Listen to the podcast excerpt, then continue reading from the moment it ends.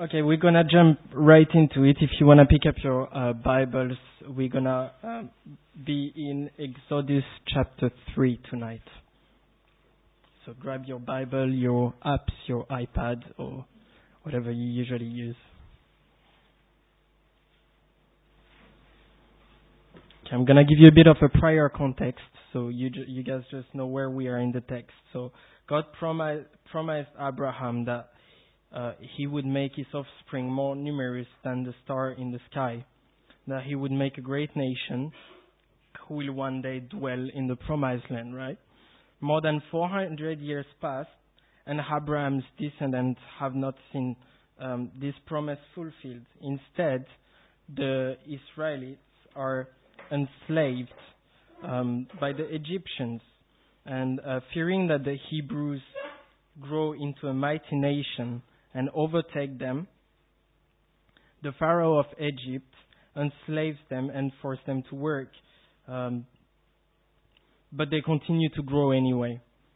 Uh, so therefore, Pharaoh decides that every son born to the Hebrews should be thrown to the river.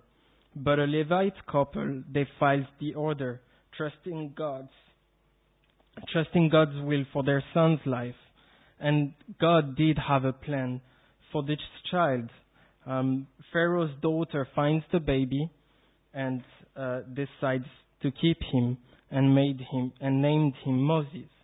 Okay, so that's basically what happened before the text. And uh, Moses grows older, and um, he's starting to see and realize the suffering of his people, and he becomes angry.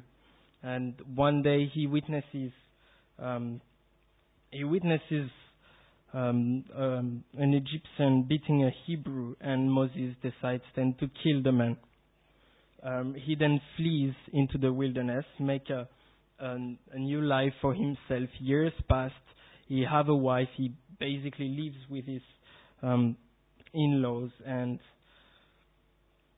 that's pretty much where we are in the text.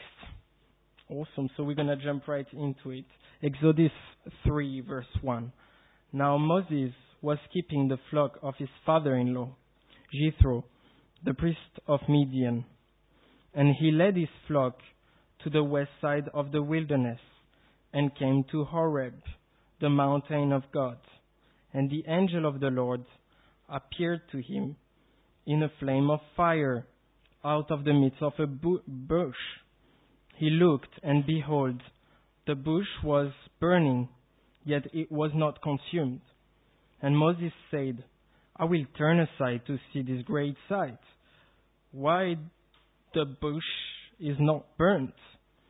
So Moses basically get curious. He he's imagine it's crazy. He's at work, like doing pretty much what he does every single day, and he see a bush burning. So that that's okay, that happens.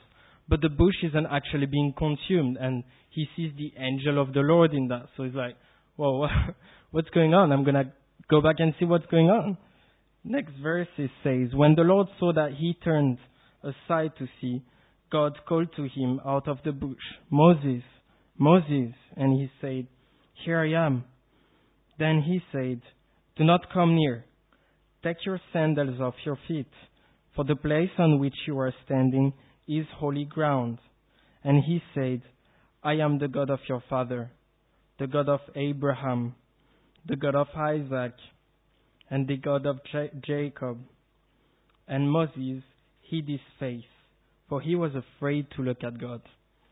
Now, to be honest, I think pretty much all of us would. Is like, like I say, you you you day at work, like everything is normal, and you you're not expecting that, right? Like, I don't know, that would be pretty crazy. Imagine the story you say home after work in the evening. Hey, honey, how was your day?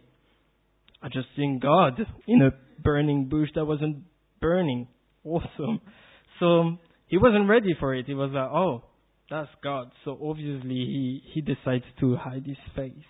Next verse is say, and then the Lord said, I have surely seen the affliction of my people who are in Egypt, and I have heard their cry because of their taskmasters.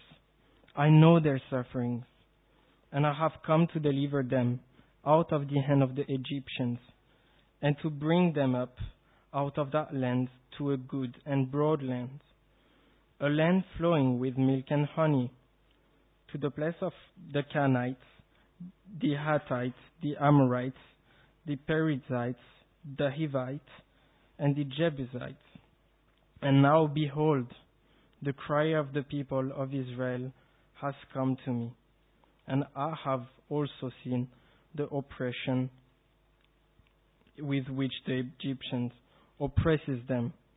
Uh, this teaches us something amazing uh, on God's character, right?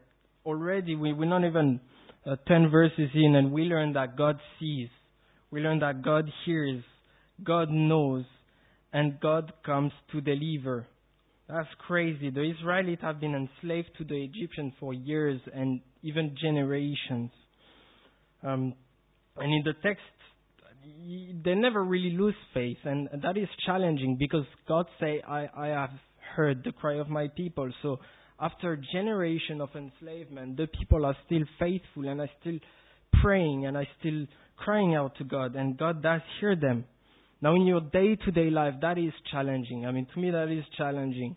Already, when when there's just like a a hard day at work or like a bad situation at home, and you know you still have to go back there after after work or something like that, or maybe you're struggling with something even even harder, like an addiction or something you just can't take on in your home, and and you're in a very bad situation. In that situation, it's really easy to feel uh, alone, to to feel like you you're you're in a corner, you don't know what to do.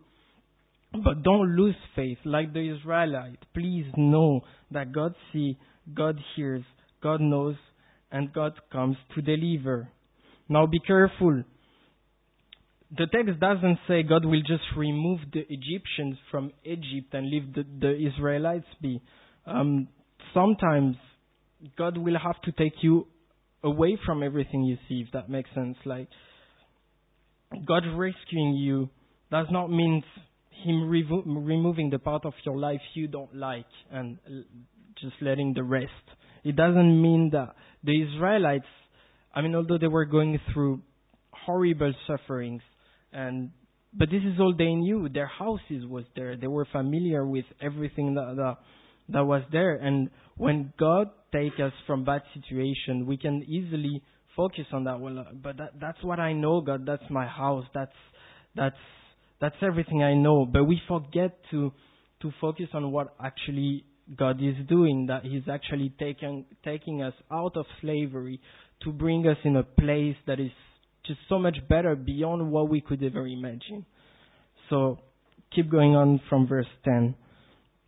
Come, I will send the Pharaoh that you may bring my people, the children of Israel, out of Egypt. But Moses said to God, Who am I that I should go to Pharaoh and bring the children of Israel out of Egypt?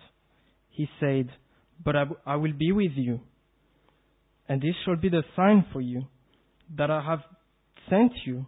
When you have brought, brought the people out of Egypt, you shall serve God on the mountain. Now, I think that most of the time, this is pretty much all of us. It's like, in, in verses 7 to 9, God reveals his plan to Moses, and Moses does not say anything. So I don't think Moses had a problem with God's plan. He was like, "Yeah, I think that's that's that's pretty awesome." I mean, he was he was he was angry with the situation of the Israelites in the first place. He that's why he struck the Egyptian. He was upset about the way the, the Israelites were uh, treated by the Egyptians. So Moses did not have a problem with God's plans. But when God tells Moses, well, I'm, I'm going to use you to do that. Now Moses is a very different story. Like, whoa, what? Wait a minute. What? And this is, this is all of us. This is me. This is like, when, I mean, how many times, like, you go to sleep at night and you're like, oh, if I was in that situation, I would say that thing and, and that person would give their life to Christ. Or if I could just go over there and and I would be helping in so many ways and But then the day after, you're in the underground and you see that lady crying and, and you don't even dare to go talk to her. Or like, you see the waiter that is serving you, he seems to be struggling with something, but you don't get into a conversation because you know that it could lead to you sharing your faith and that's not very comfortable, is it? I think this is where Moses is at at the moment. And what's actually going on is that I think Moses is switching focus. You see, when God asks us to do something, instead of focusing on on God and what He can do and what He's able to accomplish, we usually focus straight away on ourselves. We're like, but who am I to do that? I'm I'm nobody. I'm I'm young. I haven't been a Christian for that long. I don't know the scriptures that well, and I can't do it, God. I, I don't even like you know, there's so many things I can relate to, uh, so many excuses I can make and do basically the same thing. Um, I, I, I did that so many times, uh, but we completely forget about God and and and we focus on, ourselves instead. And this is a mistake we we all do. Now, then Moses said to God, "If I come to the people of Israel." and say to them, The God of your fathers has sent me to you. And they ask me, What is, your, what is his name? What shall I say to them? God said to Moses, I am who I am. And he said, Say this to the people of Israel I am has sent me to you. God also said to Moses, Say this to the people of Israel the Lord, the God of your fathers, the God of Abraham, the God of Isaac, and the God of Jacob, has sent me to you. This is my name forever. And thus I am to be remembered throughout all generations. Now, this is a very important moment. God names himself for the first time in the whole Bible. Um, but before getting into that, I'm, I, am just want to give you a little side note. Um, what Moses is asking God here is basically, what if they ask me a question and I don't know the answer? Now, in that case, God gives him like a pretty simple and a straight answer to give, but you may find yourself in situations sometime where you just don't know. You someone asks you talking, you sharing your faith, you sharing Jesus with someone, and somebody asks you a question, you don't know the answer, that's no problem. Sometimes, you know, you're not to have like a cool quote or like a cool Bible verse to give them or like something Pete or, or Daniel says or the really cool guy. There's a lot of biblical stuff that's awesome. And anyway, like, sometimes it just doesn't come to mind and it's okay not to know. You can tell that person, I don't know. I'm not sure about that. I will look into it and come back to you later. You're not trying to win a fight. All you have to do is deliver the message, not winning souls. That's not your job. That's God's job. And I find that very encouraging, especially as, as a young person and as as a young Christian as well. I find that encouraging because I know that has happened and will happen to me in the future. So it's okay not to know. But anyway, coming back to uh, God naming Himself, I find that like it's really hard to get my head around that, right? Because usually when when when someone asks you your name, someone asks you who you are, you never just answer I am. And then what? I am what? Something usually follows, like I am, I don't know, a little Frenchman, or Daniel will try to tell you he's the Batman, or whatever it is. That something always follows and I struggle to get my my my head um, around that. Now,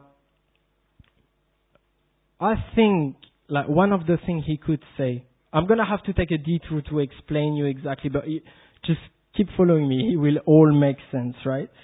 Um,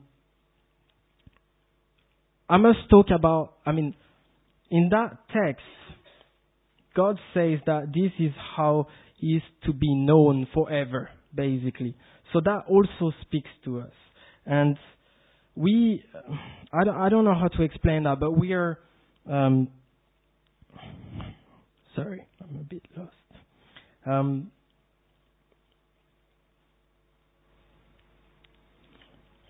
Sorry. I lost my note. I'm not really used to do that. I don't like speaking in the microphone.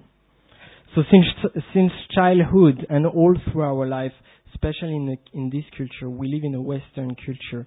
Everything is about yourself. You are told that everything is about yourself. You are the center of the universe. This is what the word um, is trying to uh, teach you uh, since childhood and through your entire uh, life.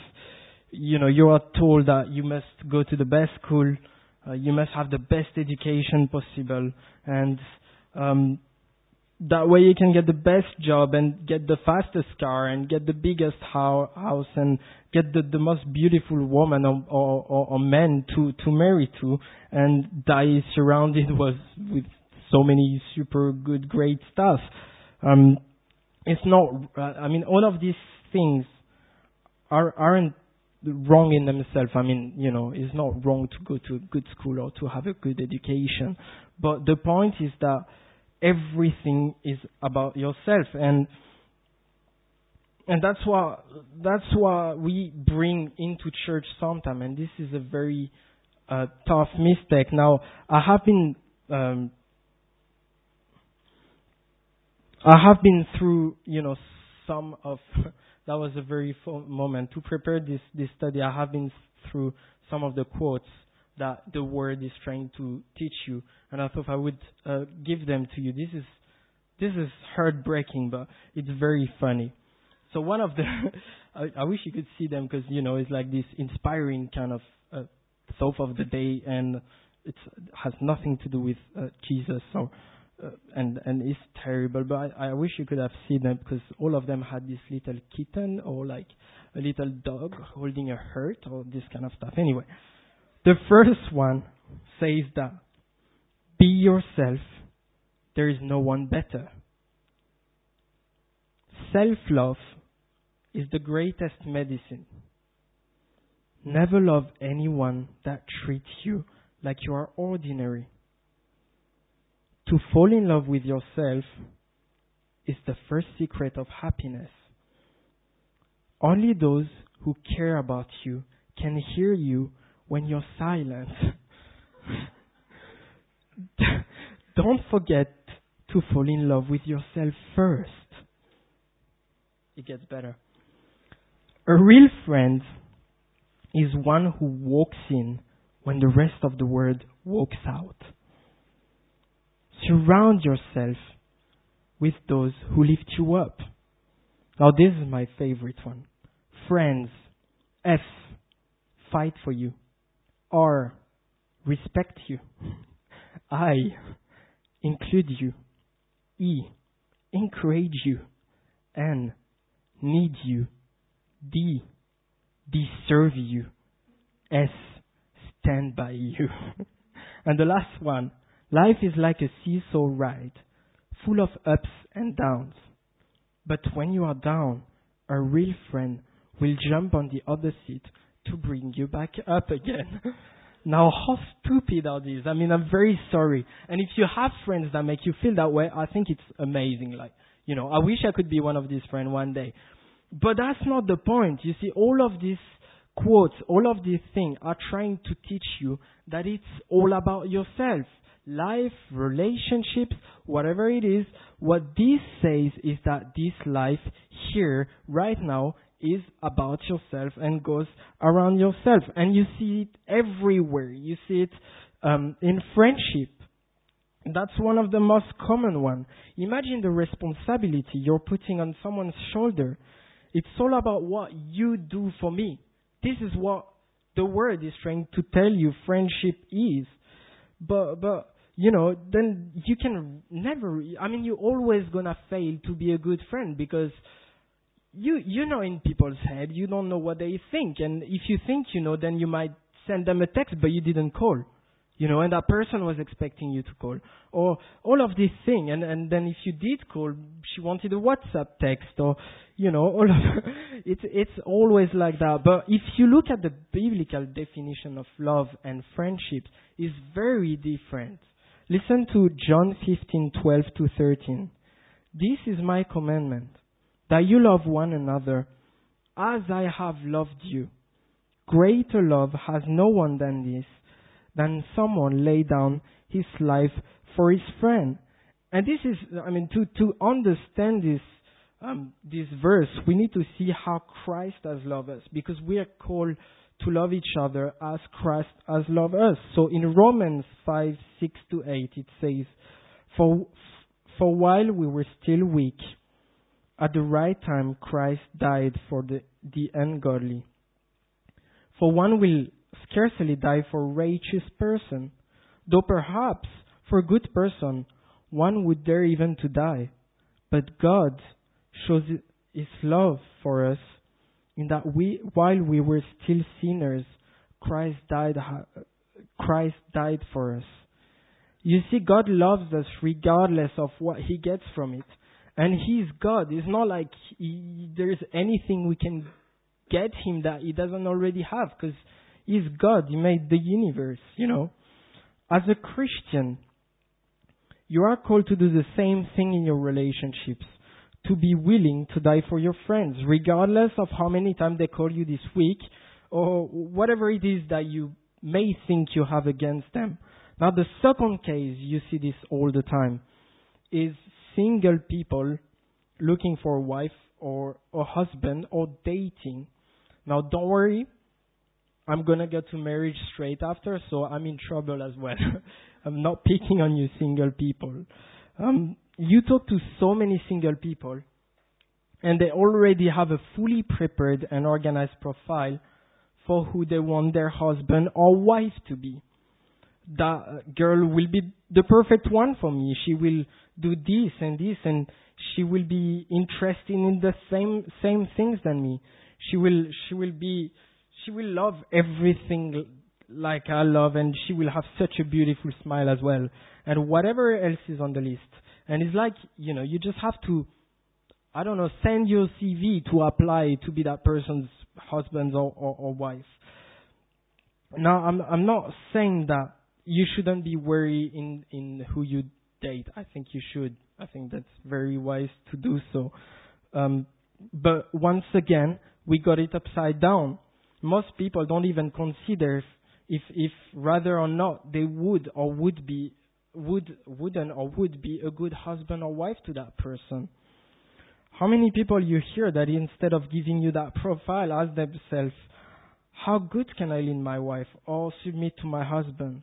Can I give her enough protection and can I provide for her? Or can I trust him can I trust him to do so? And how can I help? Can, can I love her or him every single day for the rest of my life regardless of the circumstances and regardless of when or or he will will fail to do the same thing for you. Those things i mean we we see that all the time. The third example is in is in marriages. If you're if you're having if you talk to a couple that is having an argument and ask them to describe the situation it's it's it's sometimes very funny they will go like the husband will go well she did this or she didn't do that and it hurt my feelings. And the same way she will tell you that he failed to be a good husband in some ways. Um, and it is completely self-focused but whenever god speaks about marriage it seems to be the, the always the other way around. Husbands have their own responsibilities. This is your responsibility. Make sure that this is done. And but but by the way, this is regardless of how um, the wife is acting. And in the same way, wives have their own responsibilities and need to make sure it is done. It always seems to become a problem when we start to focusing on how each like the other one is performing when we are trying to think what what she should do for me or or she's thinking what he should do for me, or how how much of a better husband he should be to me, or how much of a better wife she should be to me. Um, this is in the bigger issue, but even in the small issues, you see that all the time. And I'm gonna give you a very funny example. For the past two years now, I've been married for two years. For the past two years, I keep wondering what on earth happened to my socks. I, I seem to always be washing them, right? I wash my socks all the time, but they're always running out. And last Sunday we were going back home, and um, my wife Deborah was very excited to be able to go to sleep early, so she get ready for bed, and she take off what seems to be massive socks compared to the one she usually wears.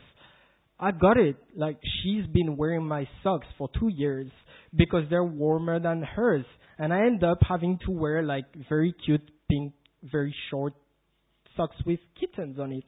And but on that moment, I felt upset because it was inconvenient for me because then I'm running out of socks and I have to wear hers.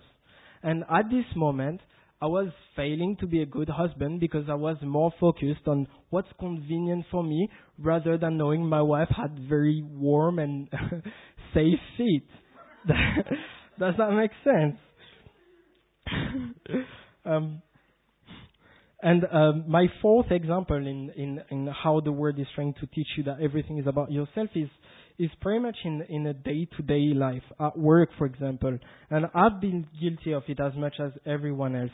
How many times you put your own needs before your boss's one? Although the Bible is clear, you are to submit to all authority as long as they don't ask you to sin. Yeah, but how many times we took our wages as an excuse not to do our work properly, or the way we were treated. Maybe the boss had a go at you or something like that. And how many times did we take that as an excuse not to do our work prof- properly? Or even when you go to a restaurant, how many times you see people having a go at a waiter because they decided a tomato wasn't that size, but it should be more like that size, or like the bread wasn't hard enough or soft enough or whatever it is um, that they think it is. I mean, you see that all the time. It's like if you're a waiter, you become your status, you, you lost your status of person and you're just a waiter and people will, um, will feel entitled to treat you in a wrong way. And that's horrible. We're not treating the person as we should be when we are acting that way. Um, I think you get my point. We live in a society where everything is about us.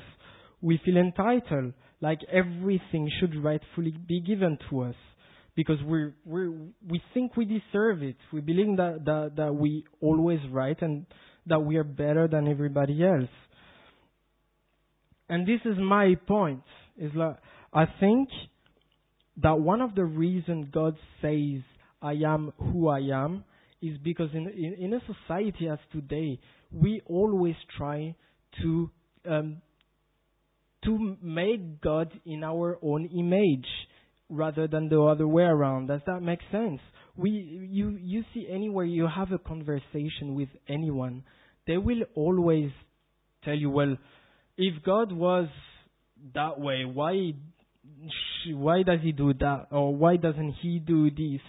I think that this is very pretentious. I think that we've gone way too far. God is undefined. Is not the way we say He is, but God is God. God is I am. God is God. That's it. We are no one to define who God is and, and change God. God does not change.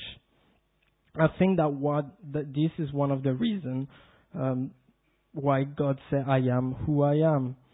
Now, in verse 16 we read, Go and gather the elders of, of Israel together and say to them, The Lord, the God of your fathers, the God of Abraham, of Isaac, and of Jacob, has appeared to me, saying, I have observed you and what has been done to you in Egypt. And I prom- promise that I will bring you up out of the affliction of Egypt to the land of Canaanite, the Hittite, the Ammonites, the Perizzites, the Hivites, and the Jebusites, a land flowing with milk and honey. And they will listen to your voice. And you and the elders of Israel shall go to the king of Egypt and say to him, The Lord, the God of the Hebrews, has met with us And now, please, let us go a three days journey into the wilderness, that we may sacrifice to the Lord our God.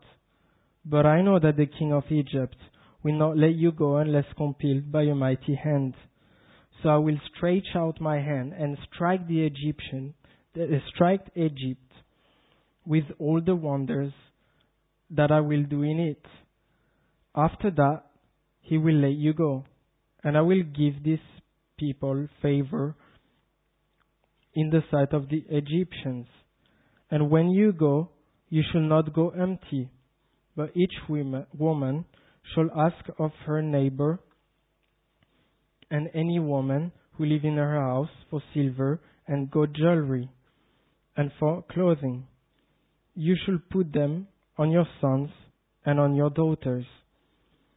So you shall plunder the Egyptians. Then Moses answered, But behold, they will not believe me or listen to my voice, for they will say, The Lord did not appear, appear to you. The, the, the Lord did not appear to you. Moses still failed to focus on God's character and is therefore focusing um, on the on his own inabilities, right? Um, God in, in that part is basically saying, I will do this and that. I will do this. Yet Moses failed to see that. He keeps the camera set on himself, on what he cannot do. He's, he's afraid that the people call him a bluff. And, and, and I think I understand that. But he's still failing to trust God. He's still failing to trust that God is able to do the thing he say he will do because he's too afraid not to be able to to to be used for that because he think he's not good enough. Exodus 4:2, The Lord said to him, What is that in your hand? He said, A staff. And he said, Throw it on the ground. So he threw it on the ground, and it became a serpent. And Moses ran from it. But the Lord said to Moses, Put your hand and catch it by the tail. So he put out his hand and caught it, and it became a staff in your hand. Now bless Moses for his faithfulness, though, because I think I would have kept running if it was a snake, and I think most of us would. I, I know Daniel would. Keep going. That they may believe that the Lord, the God of, of their fathers, the God of Abraham, the God of Isaac, and the God of Jacob, has appeared to you. Again, the Lord said to him, Put your hand inside your cloak. And he put his hand inside his cloak. And when he took it out, behold, his hand had leprous like snow. Then God said, Put your hand back inside your cloak. So he put his hand back inside his cloak. And when he took it out, behold, he was restored like the rest of his flesh.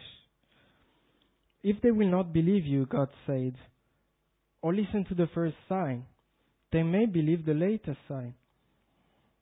If they will not believe even these two signs, or listen to your voice, you shall take some water from the Nile and pour it on the dry ground. And the water that you shall take from the Nile will become blood on the dry ground. But Moses said to the Lord, Oh, my Lord, I am not eloquent, either in the past or since you have spoken to, to your servant, but I am slow of speech and of tongue. Then the Lord said to him, Who has made man's mouth? Who makes him mute or deaf or seeing or blind? Is it not I, the Lord? Now therefore go and I will be with your mouth and teach you what you shall speak. Now, God destroyed Moses' arguments by showing him that both the Israelites and the Egyptians uh, will have no, no choice but to believe him. Um, the, the, the, I, I think that God gave, uh, He didn't make a mistake in giving these um, these signs. The first one that He chose was the serpent. Yeah, in ancient e- Egypt, the serpent used to be a symbol of sovereignty royalty, and divine authority, and was often wore as a symbol, protect, as a symbol of protection on, on Pharaoh's headdress. And I think that God specifically chose the serpent as the first sign to show Pharaoh that he was bigger than, than what Pharaoh considered as his biggest defense, and that he even had control over it. The second one was leprosy.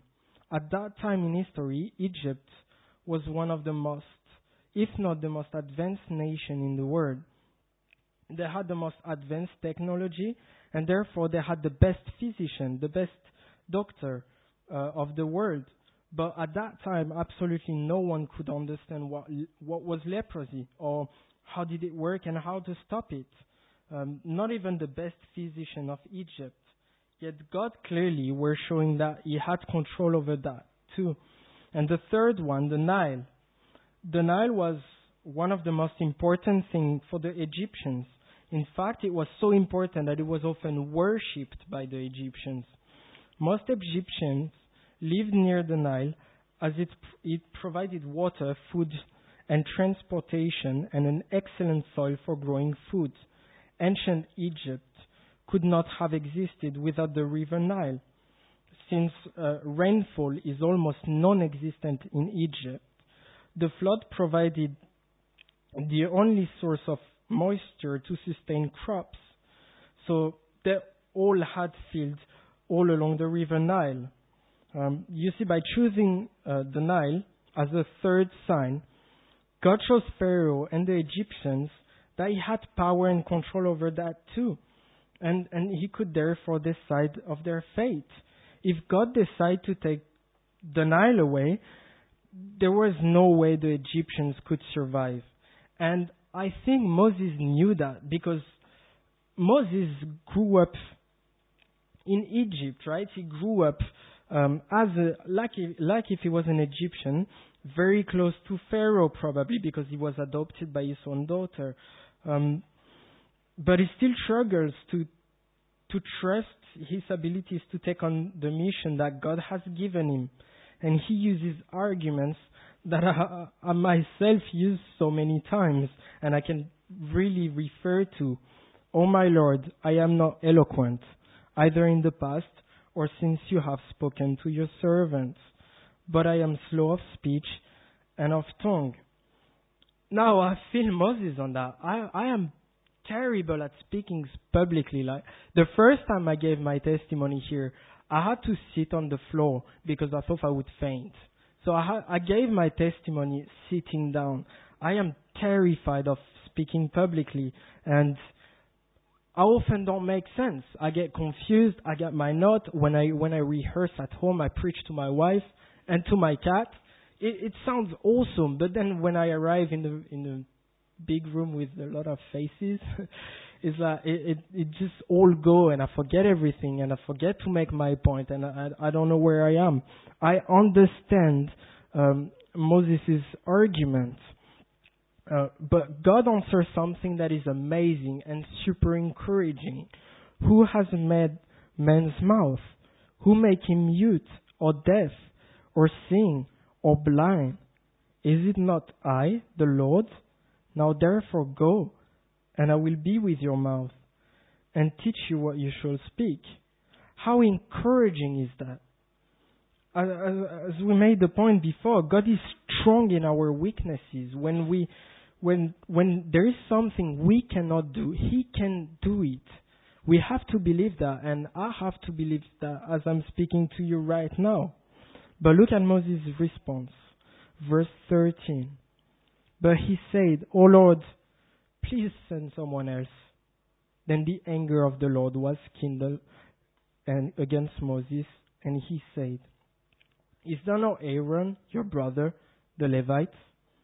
I know that he can speak well. Behold, he is coming out to meet you. And when he sees you, he will be glad in his heart. You shall speak to him and put the words in his mouth. And I will be with your mouth and with his mouth, and will teach you both what to do.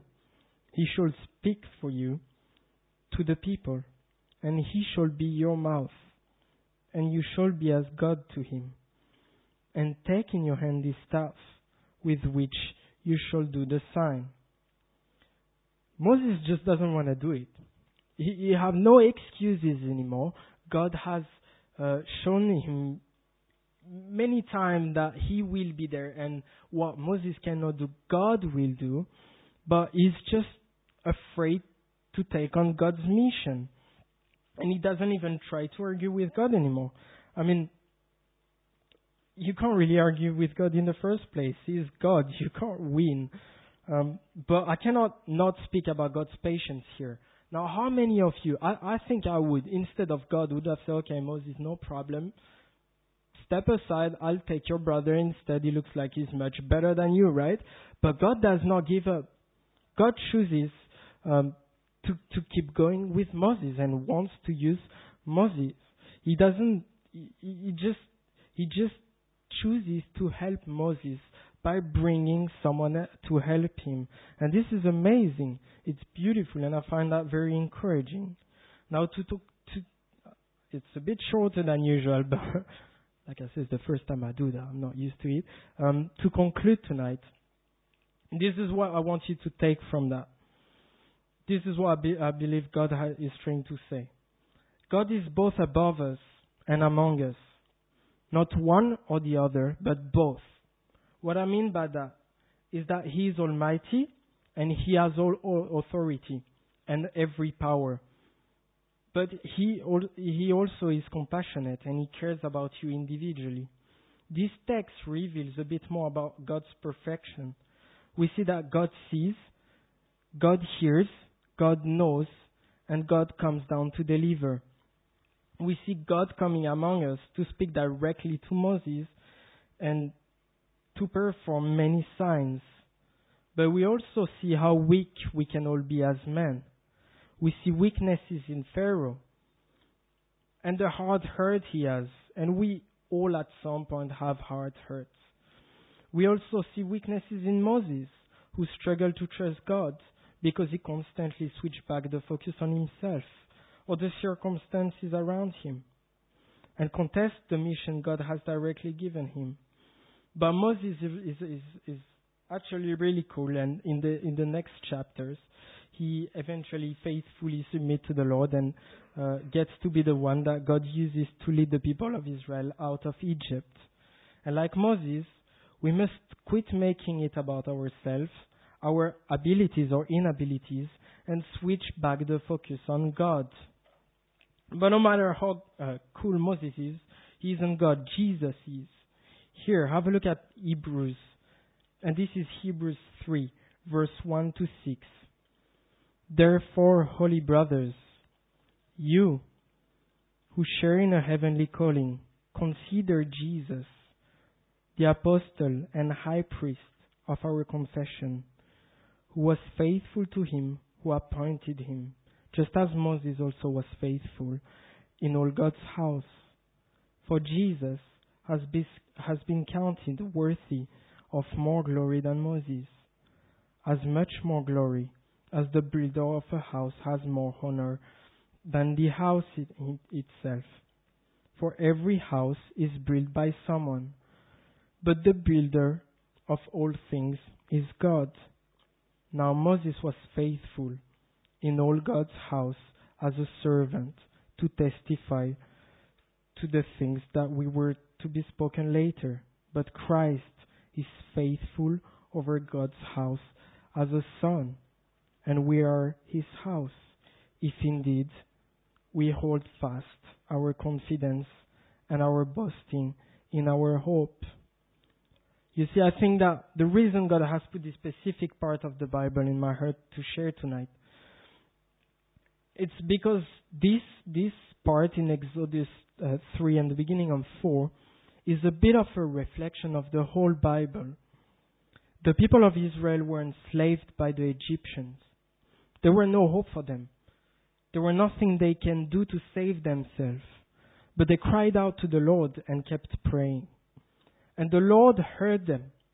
Therefore, He decides to come among them, speak, instructs, shows His grace and mercy to His people, defeats their enemies, and saved them out of Egypt to lead them to a good and broad land, a land flowing with milk and honey, as we've just read. We, as men, have chosen sin over God, and we become enslaved to it. And we are all guilty, all of us. And according to the Bible, the wages of sin is death. There is nothing we can do. We deserve death.